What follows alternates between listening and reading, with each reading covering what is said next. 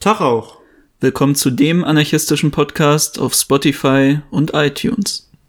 Heute bei Auf Sofa ein kleines Resümee von uns zu Fridays for Future.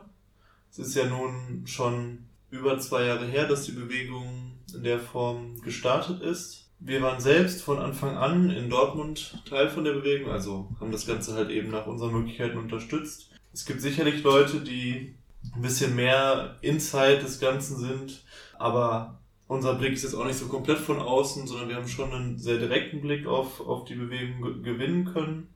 Und was vielleicht noch wichtig ist für den Anfang, dass wir uns in unserer Betrachtung primär natürlich auf Fridays for Future Deutschland konzentrieren, also dass wir jetzt hier nicht irgendwie ähm, ja, einen weltweiten Eindruck, irgendwie einen weltweiten Blickwinkel auf Fridays for Future ähm, geben wollen, ich denke gerade auch unser Blick von Leuten, die weder jetzt ein komplettes Drinstecken und Überidentifizieren mit dem Organisatorischen von FFF haben, noch dass wir ja komplett ausgelaugt davon sind und ähm, desillusioniert von der Bewegung, kann uns ja auch dabei helfen, realistischen Blick auf das Ganze zu gewinnen.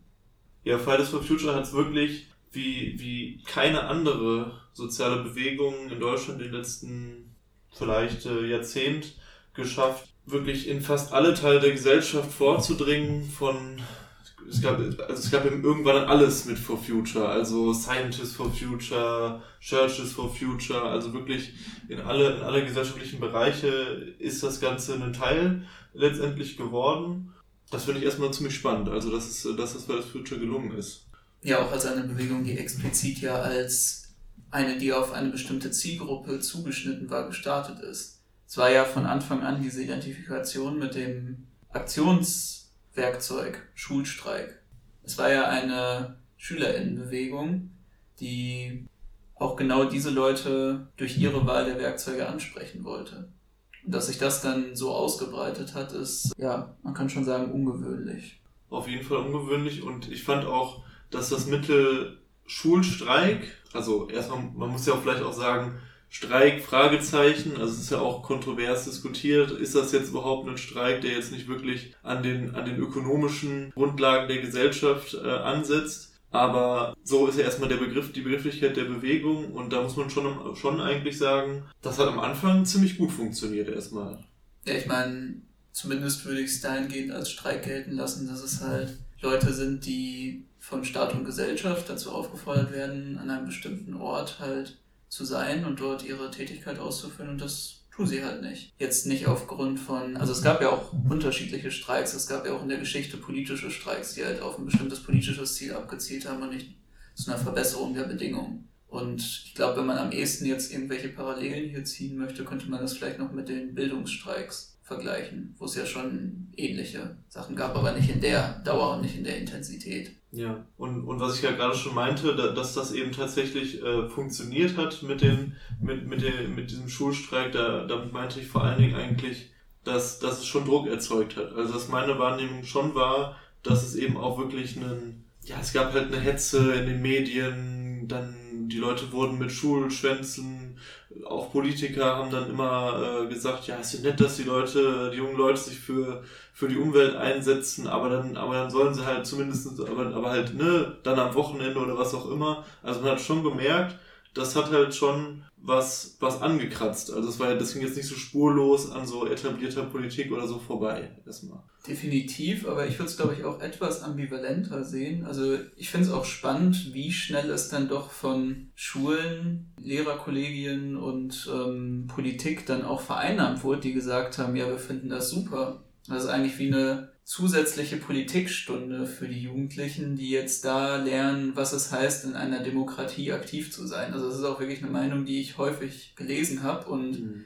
zumindest ich habe es auch wirklich viel mitbekommen von irgendwelchen freundeten Leuten, die dann von der Schule einfach so freigestellt werden. Die dürfen dann gehen. Das stört dann niemanden. Oder sogar, es gab ja auch Exkursionen von, von ja. LehrerInnen, die dann für ihre Klasse äh, direkt zum, zum Streik gegangen sind und das dann eben so als Schulausflug tarnten oder was auch immer. Politischer Schulausflug. Genau, also, also teilweise, teilweise dann wahrscheinlich mit der, mit der Zustimmung auch von oben in der Schule sozusagen, aber teilweise sicherlich auch ein bisschen subversiver, dass dann auch Lehrer ein bisschen auf eigene Faust gehandelt haben. Das ist ja auch an sich eine ganz, auch eine, eine trotzdem eine gute Sache, bis zu einem gewissen Punkt eben wieder. Du hast, du hast ja das schon thematisiert, aber also ich finde, dass das auch was Gutes, dass, dass ja dann zum Beispiel LehrerInnen sich damit auch solidarisiert haben, dass das auch mitgeführt haben, aber trotzdem hast du natürlich recht. Gleichzeitig gab es von Anfang an noch diese krasse Vereinnahmungsstrategie bei Fridays for Future.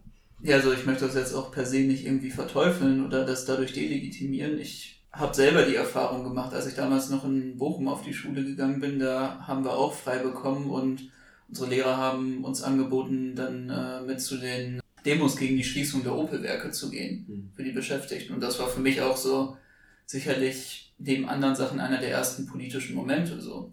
Und dementsprechend habe ich wirklich nichts dagegen. Aber man muss halt bedenken, aus welcher Perspektive wird das gemacht.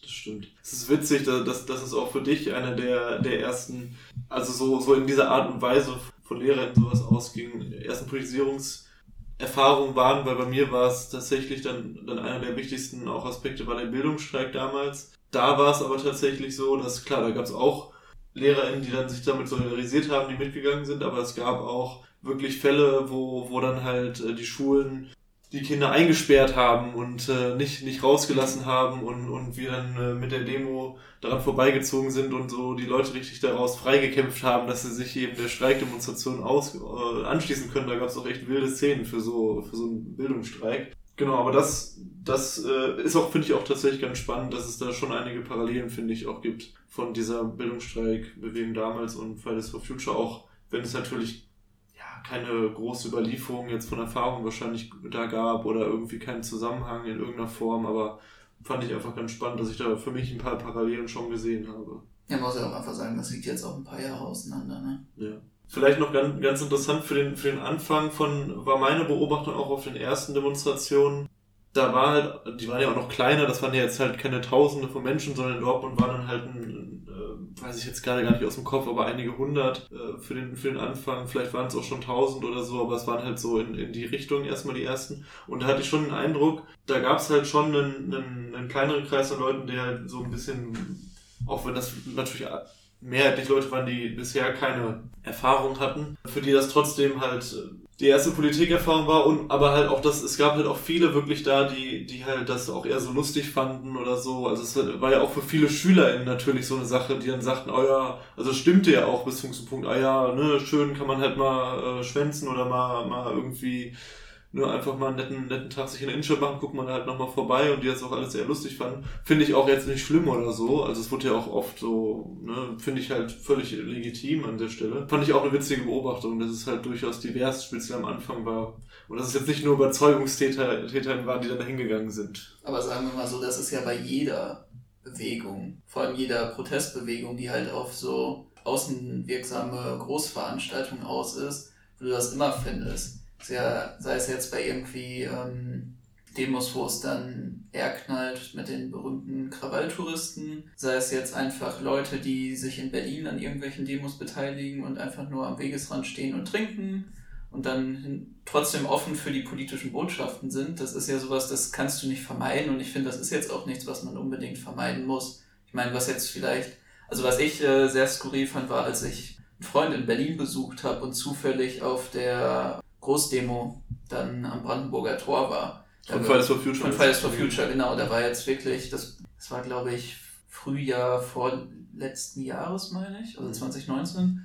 Und da war wirklich ein nicht unerheblicher Teil an Leuten, die da richtig ordentlich sich äh, gesoffen haben. So. Mhm. Also es war wirklich eine ziemliche Partystimmung. Das war, also mich hat es gewundert, wie viele das dann doch waren.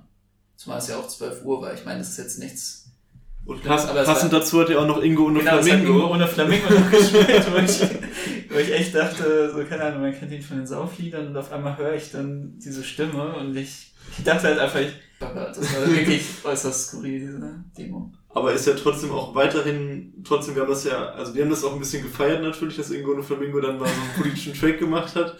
Ich meine, man muss, man muss auch dazu sagen, das verspricht ja auch wieder für die Vielseitigkeit und für die, wie, wie breit gesellschaftlich das gewirkt hat.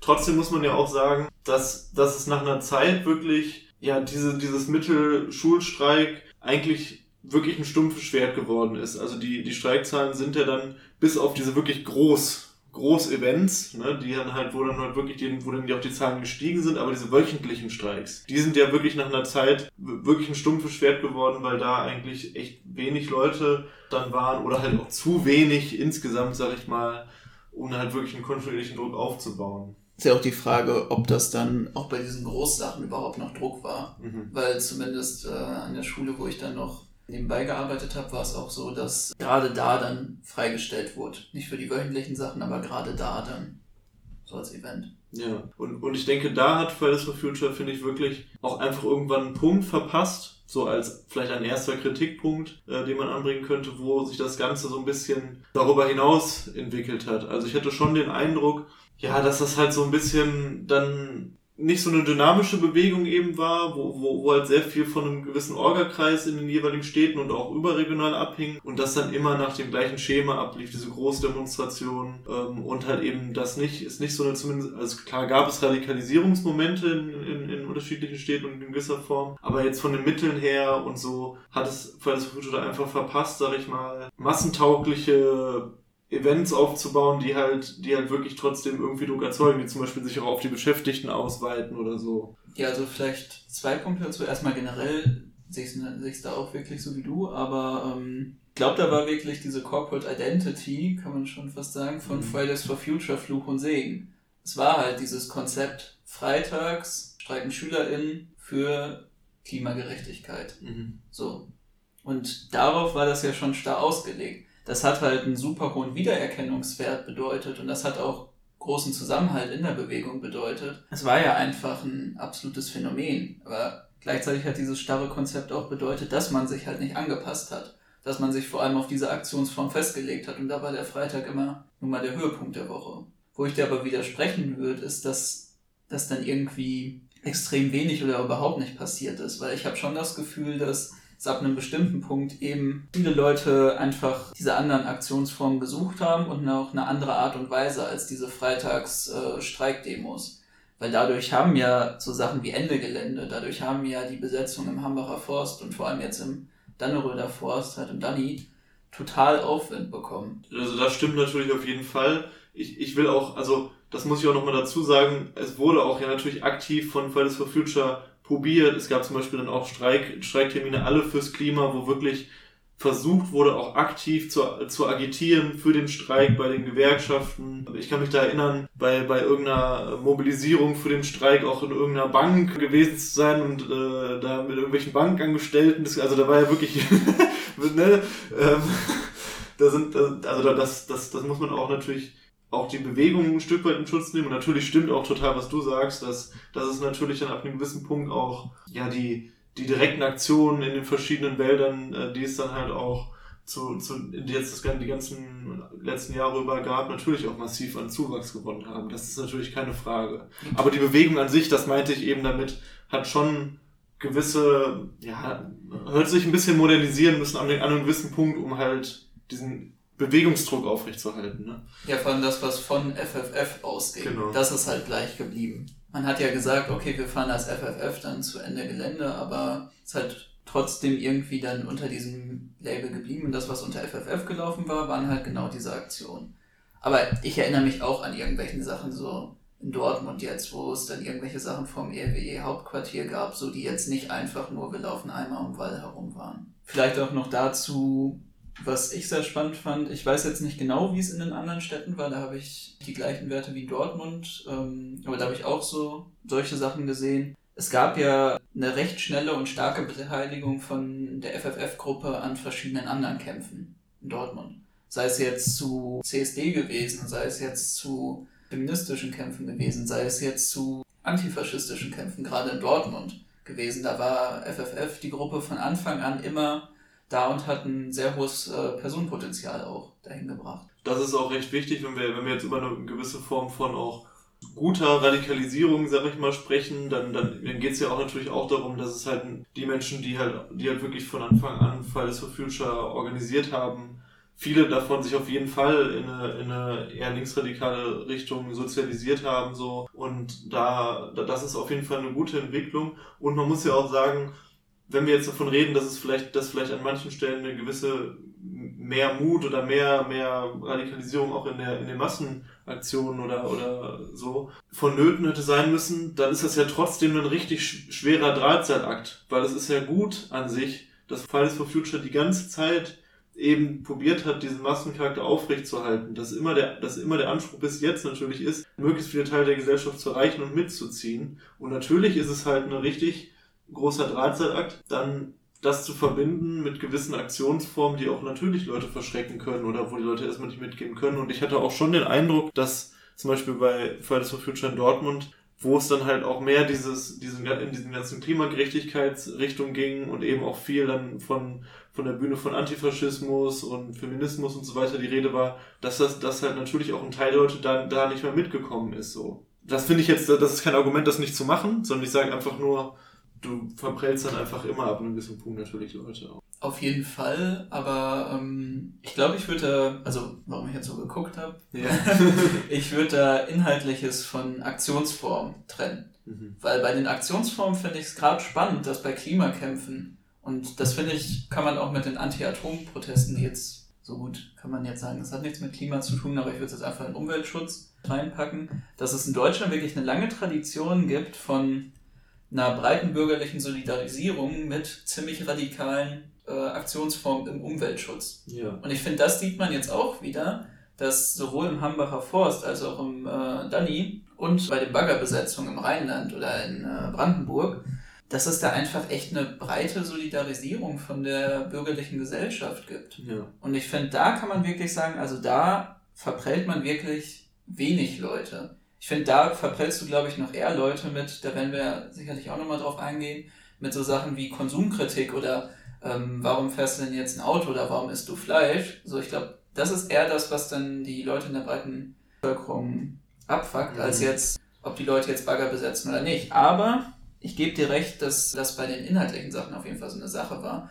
Und da denke ich, ist auch nochmal so diese explizit antikapitalistische Radikalisierung, die dann manche Gruppen ähm, durchlaufen haben, dass das was war, wo sicherlich auch einige Leute sich dann gefragt haben, ja, nee, ähm, das ist komisch. Ich glaube, hier laufe ich nicht mehr mit. Mhm. Als jetzt irgendwie antifaschistische Kämpfe oder wir sind gegen Homophobie. Nee, klar, aber, aber viele, also damit, damit meine ich auch nur, natürlich denn viele Leute sind halt in, in so Klimabewegungssachen, die jetzt auf die Demos gehen oder so, ne? Die, die sagen halt, ja, hier soll es doch um die Umwelt gehen, hier soll es um, um die Erde gehen, ums, ums Klima gehen und sind dann erstmal verdutzt, wenn es dann irgendwie um die Dortmunder Nazis plötzlich geht oder so, oder, ja, klar, oder, äh, ja. Und, und die kriegen dann diese Verbindung nicht hin, so meine ich das vor allen Dingen. Aber danke dir auf jeden Fall für die, für die Ausdifferenzierung, ich fand das, äh, finde das auch, das ist sinnvoll.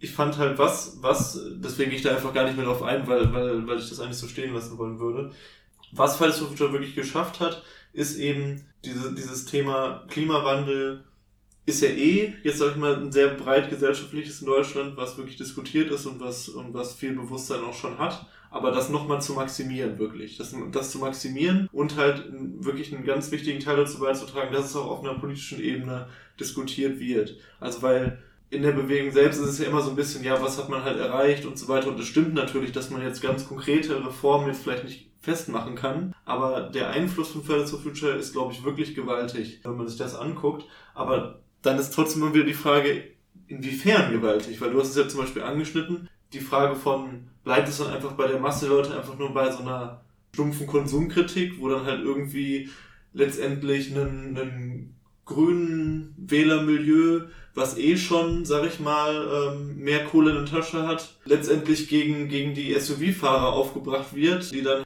völlig verprellt werden, sag ich mal, für, für jetzt halt eine Umweltschutzthematik. Das ist natürlich auch eine große Frage und das ist, und das ist auch schade, weil da kommt natürlich wieder auch dieser Klassenaspekt. Ich denke, zum Teil sind solche rein konsumkritischen Auswüchse bei so einer Bewegung dann recht naheliegend für die Leute, aufgrund von verschiedenen Sachen.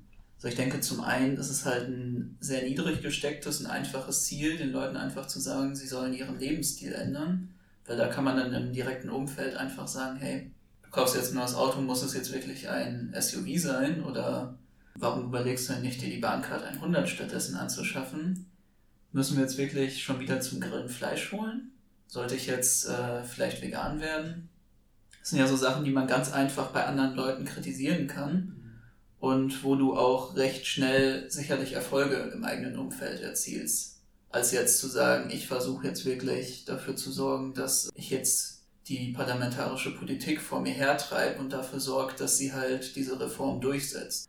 Aber genau, das, das stimmt natürlich, aber das ist ja genau einer der, einer der Probleme letztendlich dann trotzdem von der Bewegung, weil klar, also dass es immer einen Aspekt von Leuten geben wird, wo das so ist, ist klar, das kannst du nicht vermeiden. Das darf halt nicht zu groß werden, sage ich mal. Und zumindest in Dortmund war das wirklich immer versucht von der Mehrheit der Leute, die auch wirklich regelmäßig zu Demos gegangen sind oder, oder die, die, die Orga geschmissen haben, genau das zu vermeiden und dem entgegenzuwirken und immer, immer zu sagen, nee, es geht halt nicht um diese, um diese Fragen im Zentrum, sage ich mal, von unserer Kritik. Darüber wollen wir im Zentrum der Kritik nicht reden. Dennoch, wenn dann halt, wenn dann halt irgendwie wirklich diese Großstreikmomente mit zigtausenden von Leuten hast, da ist ja dann trotzdem halt die Masse der Leute, ja, äh, pöbelt dann halt irgendwelche Leute an der Straße an, weil die halt irgendwie mit einem spritfressenden Auto durch die, durch die Straßen fahren. Und klar, das ist dann halt schon auch dann auch eine Schwäche von der Bewegung. Ich wüsste gar nicht, ob ich sagen würde, dass das zwangsläufig dann an der Masse der Leute liegt. Hm. Weil ich denke mal auch noch ein Großteil der Leute, die jetzt zu FFF-Demos gehen, gerade bei den Großstreiks, werden noch Leute sein, die Fleisch essen, werden noch Leute sein, die später auch irgendwie ein nettes Auto fahren wollen oder so. Und das ist, glaube ich, auch eines, eines der wirklich großen Probleme, neben dem, dass man dann irgendwie in so einem personifizierten Hass jetzt auf diesen unsäglichen Fokus irgendwie auf SUV-Fahrer dann übergeht, dass man einfach dann einen Großteil der Leute, die nun mal eben noch Fleisch essen werden, dann genau damit verprellt. Das denke ich ist eher das Problem. Als dass es dann irgendwie zwischendrin irgendwelche Ausfälle gegen Leute gibt. Ich denke auch ein wichtiger Punkt, der dabei zu bedenken ist, dass diese persönlichen Änderungen eigentlich ganz natürlich kommen, wenn man sich in so einem Umfeld aufhält und wenn man auch in der Bewegung dann aktiv ist. Mhm. Also wenn du dich jetzt primär politisch irgendwie mit Umweltschutz beschäftigst und regelmäßig zu den Demos gehst, dir ähm, die ganzen Auswirkungen von CO2-Ausstoß oder anderen Treibhausgasen anguckst und äh, beispielsweise dann auch ein Verständnis dafür hast, wie klimaschädlich es eigentlich ist, Fleisch zu essen, neben dem ganzen anderen ethischen Bedenken, dann wird ein nicht unerheblicher Teil der Leute über einen längeren Zeitraum selber darauf kommen. Was halt eine Sache, die auch einfach Zeit braucht. Das passiert nicht von jetzt auf gleich. Und das ist auch ein Grund, warum ich es nicht verstehen kann, warum die Leute dann da irgendwie, was es sicherlich auch gibt, intern dann in irgendwelchen FFF-Gruppen oder halt Umfeld dann in so eine konsumkritische Richtung gehen und versuchen dann da den inhaltlich, persönlich vom eigenen Handeln reinsten Umweltschützer ja. zu erzeugen. Eine Sache, die ich noch wirklich stark an der Bewegung fand, dass es von Anfang an darin verwurzelt war und was ja auch, sag ich mal, dann so einer, einer ganz natürlichen Form der Verankerung von, von Parteipolitik in diesem Kampf, also der Grünen dann im, im besonderen Sinne oder auch der Grünen Jugend entgegengewirkt hat, war einfach, dass Fridays for Future von Anfang an probiert hat zu kommunizieren. Wir sind keine Parteibewegung, wir wollen das nicht sehen, diese Leute sprechen nicht für uns und ähm, wir sind halt eine Basisbewegung. Natürlich ist das halt ein Anspruch, der an punktuell natürlich dann auch nicht funktioniert hat, man, wenn man so will, weil jetzt so jemand wie Luisa Neubauer ist natürlich das prägnanteste Beispiel. Sie ist das Gesicht für Fridays for Future Dortmund und ist halt nun mal eine grüne Jugendpolitikerin und es ist halt irgendwie offensichtlich obvious, dass diese Person halt einfach irgendwann eine ganz zentrale Rolle in der grünen, in der grünen Partei spielen wird. Ist es zumindest, sage ich mal, sehr wahrscheinlich, dass es passieren wird, weil sie ist halt einfach rhetorisch sehr geschickt und, aber trotzdem, denke ich, hat das, hat das halt wirklich auch bis heute weitestgehend gut funktioniert dass es da so eine, so eine Distanzkritik gegenüber so der, des Parlamentarismus letztendlich gab.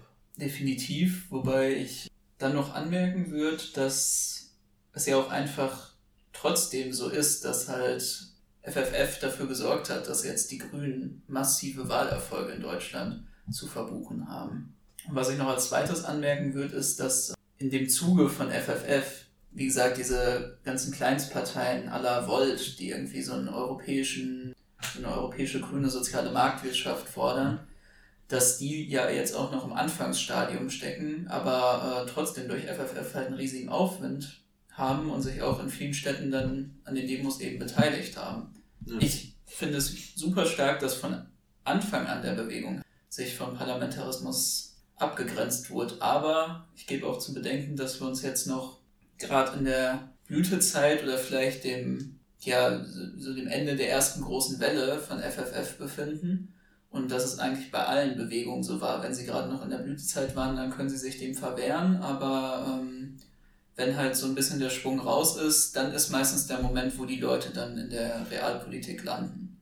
So. Und das ist halt ein, eigentlich ein klassischer geschichtlicher Verlauf. Und deswegen würde ich jetzt nicht zu sehr in Euphorie drüber ausbrechen. Natürlich nicht, aber ich finde trotzdem, dass es ein wichtiger Charakteristiker dieser Bewegung ist. Und ich würde ja an dem Punkt tatsächlich widersprechen, also Fridays for Future ist definitiv nicht mehr in ihrer Blütezeit. Da, da geht es auf jeden Fall massiv bergab, leider. Und ich das ist jetzt nicht so pessimistisch sehen direkt. Deswegen klar. ich vielleicht die erste Welle. Wir wissen ja auch nicht, wir befinden uns halt gerade in Corona. Natürlich, das stimmt das auch. Das müssen wir bedenken natürlich, das stimmt auch, dass jetzt, man weiß nicht, jetzt im März wird es ja wieder einen, einen, Klimastreik geben, ich weiß jetzt gerade gar nicht, an welchem Tag. Ich, da wird dann wird's ja wieder sehen, ne, wie, wie, wie da die Zahlen sind. Und was, aber was ja auch für deine These äh, sehr stark sprechen würde, ist ja auch, dass es tatsächlich aus der Bewegung selbst auch sehr, sehr direkte Anzeichen für diesen Weg in, in die Parlamente von einem kleinen Teil der Bewegung gibt. Wir haben letztens äh, eine, eine Dokumentation auf, auf Arte zu, äh, wo, in welcher Stadt war das? Oh, das ist irgendwas ganz, ganz im Süden von Deutschland. Ich weiß gerade nicht mehr, ob es Baden-Württemberg oder Bayern war. Genau, auf jeden Fall, ähm, ich, ich glaube, es war Baden-Württemberg und da ist eben eine Gruppe, die, eine FFF-Gruppe, die sich jetzt anscheinend komplett in, in, einem, in eine Wahlkampelle äh, verwandelt hat auf einer natürlich ganz kleinen lokalen Ebene, aber die sich da eben zur, zur Wahl aufgestellt haben. Als FFF-Liste. Als FFF-Liste, also nicht als for Future, sondern äh, ich weiß jetzt gerade den konkreten Namen nicht, wie, wie, wie diese Partei heißt. Auf jeden Fall haben die sich halt als, also offensichtlich auch mit diesem Franchise, äh, was, was dann so ähnlich heißt wie Fridays for Future, da aufgestellt. Und ähm, und das auch mit einigem Erfolg. Also das ist halt tatsächlich, die haben dann bei den letzten, bei den letzten Kommunalwahlen halt auch wirklich eine, auf Anhieb irgendwie sechs Prozent oder was das war bekommen. Und das fand ich dann schon ziemlich beachtlich. Und das ist dann leider auch ein Beispiel, was, was Schule machen kann, wo dann Leute über diese kommunalen, über diese kommunale Ebene mit Realpolitik so verschmelzen, dadurch natürlich auch korrumpiert werden. Auch wenn das Korrumpierungslevel natürlich auf so einer lokalen Ebene nochmal viel geringer ist und vielleicht auch die Möglichkeit, was zu bewegen, natürlich höher, aber trotzdem ist diese Illusion dann letztendlich, die dadurch entsteht, wieder nicht so toll. Da ist es. So, wie heißen die? Oh, jetzt müssen wir diese Scheiße reingucken. Lol, Alter. Jetzt komm ich in die scheiß Stadtliste. Seit 2018 die ja. Busch und, und, und. und dummes Maul. Das ist dumm Opfer. Sag doch, wie diese scheiß Stadt heißt.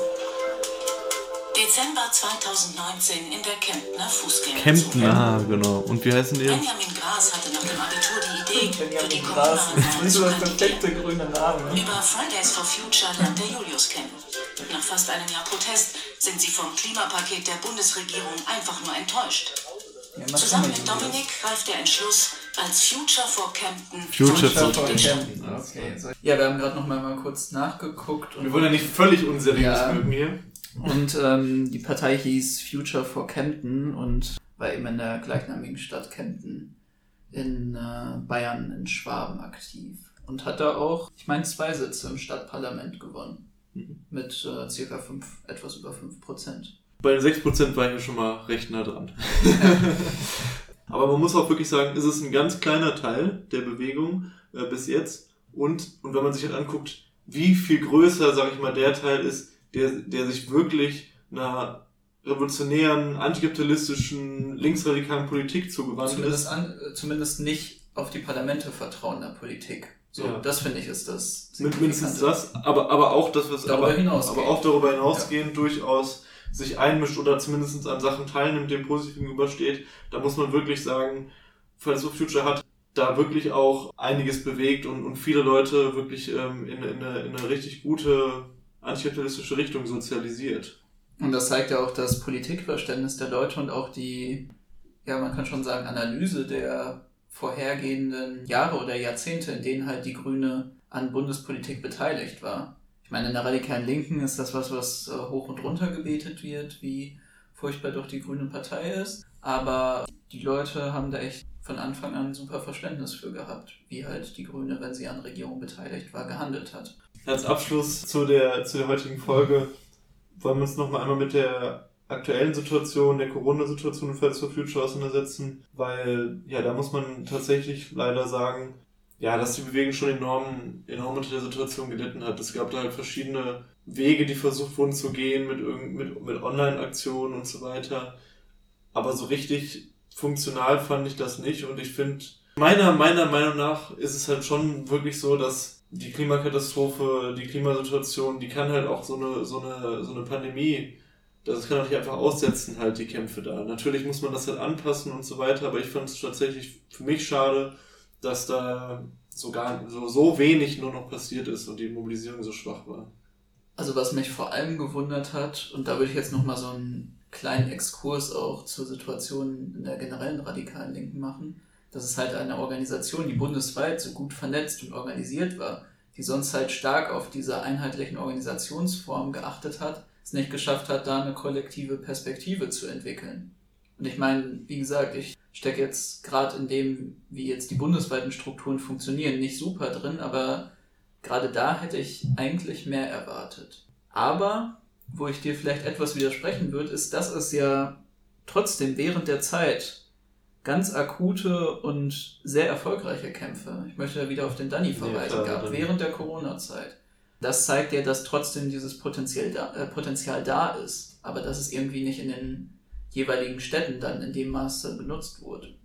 Ich meinte das jetzt speziell auf der Bewegungsebene. Natürlich, wenn man in den Dan Dannenroder Wald rüber, rüber schwingt, also der Falls for Future Bewegungsebene, wenn man in Dannenroder Wald rüber schwingt, dann stimmt das natürlich. Ne? Das ist eine wahnsinnig starke Bewegung, trotz dieser Corona-Situation gewesen. Kaum auszudenken, was da passiert wäre, wenn, wenn nicht Corona äh, wäre, weil, weil man muss ja schon sehen, da gehen wir jetzt natürlich auch teilweise ein bisschen von Fridays for Future weg, Ah, vielleicht reden wir nochmal in einem gesonderten Podcast auch nochmal drüber. Aber das ist speziell, was diese Waldbesetzung angeht, wirklich Wahnsinn ist, was da natürlich mit dem Hambacher Forst faktisch erreicht wurde von der Massenbewegung, die im Kern ja eine anarchistische Waldbesetzung ist. Aber auch eben den Deineroder Wald als Fortsetzung und den zahlreichen anderen Waldbesetzungen ist da wirklich ein enormes Potenzial, was da, was da gerade, gerade vor sich geht und wo wirklich eine kämpferische Klimabewegung am Wachsen ist, die als Zentren auch letztendlich diese Waldbesetzung hat. Ja, und ich äh, finde, also was mich wirklich nochmal beim Danneröder Forst nochmal besonders verwundert hat, oder was heißt verwundert hat, was mich so begeistert hat dafür, ist, dass da eigentlich nochmal ich das Gefühl hatte, dass die Aktivisten im Wald nochmal deutlich durchmischter waren, nochmal deutlich durch äh, FFF halt neuen Zustrom bekommen haben, als es jetzt im Hambacher Forst war, wo es zwar auch schon eine absolute Massenbewegung war, war und es super starke Solidarisierung von der bürgerlichen Gesellschaft gab, aber da hatte ich nochmal das Gefühl, dass trotz Corona da jetzt wirklich eine super breite Bevölkerungsschicht angesprochen wurde, die auch selber in den Wald gehen. Und mhm. da muss man, also ich weiß, dass ich das jetzt schon ein paar Mal gesagt habe, aber da muss man auch wirklich äh, eine absolute Lanze für FFF brechen, wie wichtig das war für radikale, militante Umweltkämpfe. Trotzdem ist es halt wirklich unglaublich wichtig, dass auch eben die Kämpfe in den Städten weitergehen, weil wir, ist, also ein bestimmter, ist nur ein bestimmter Prozentsatz, der ja. sich solchen Aktionen anschließt. Und da gebe ich dir vollkommen recht. Da haben die, wie gesagt, und, und natürlich ist entsprechend versagt. Ja, und, und natürlich ist diese, die Waldkämpfe sind, ist, ist eine ganz konkrete Form der direkten Aktion, also wo wirklich Leute in einem ganz klassischen anarchistischen Sinne eigentlich ähm, sagen, so, das darf nicht mehr weitergehen, dieses Projekt wird gestoppt und wir gehen halt hin, besetzen das und probieren das an dem Ort aufzuhalten. Aber die, die Mobilisierung in den Städten muss trotzdem auch weiterlaufen und auch da können wir ja mit direkten Aktionen anschließen. Wir können halt zu, zu RWE und den sonstigen Profiteuren von der Klimakrise hingehen, können da Druck machen, können, können auch die Politik probieren zu zwingen, von unten wirklich Reformen, Reformen umzusetzen, um halt ähm, zum Beispiel die Verkehrswende endlich durchzuführen. Und das ist ja also eine, eine gesamtgesellschaftliche Aufgabe, die auch und gerade in Städten vorangehen muss. Und da ist es einfach zu hoffen, dass Fridays for Future da nicht am Ende ist oder nochmal eine gewisse Frischkur erfährt, wie auch immer, dass es auf jeden Fall wieder mit Schwung, spätestens dann, wenn Corona sich hoffentlich irgendwann einmal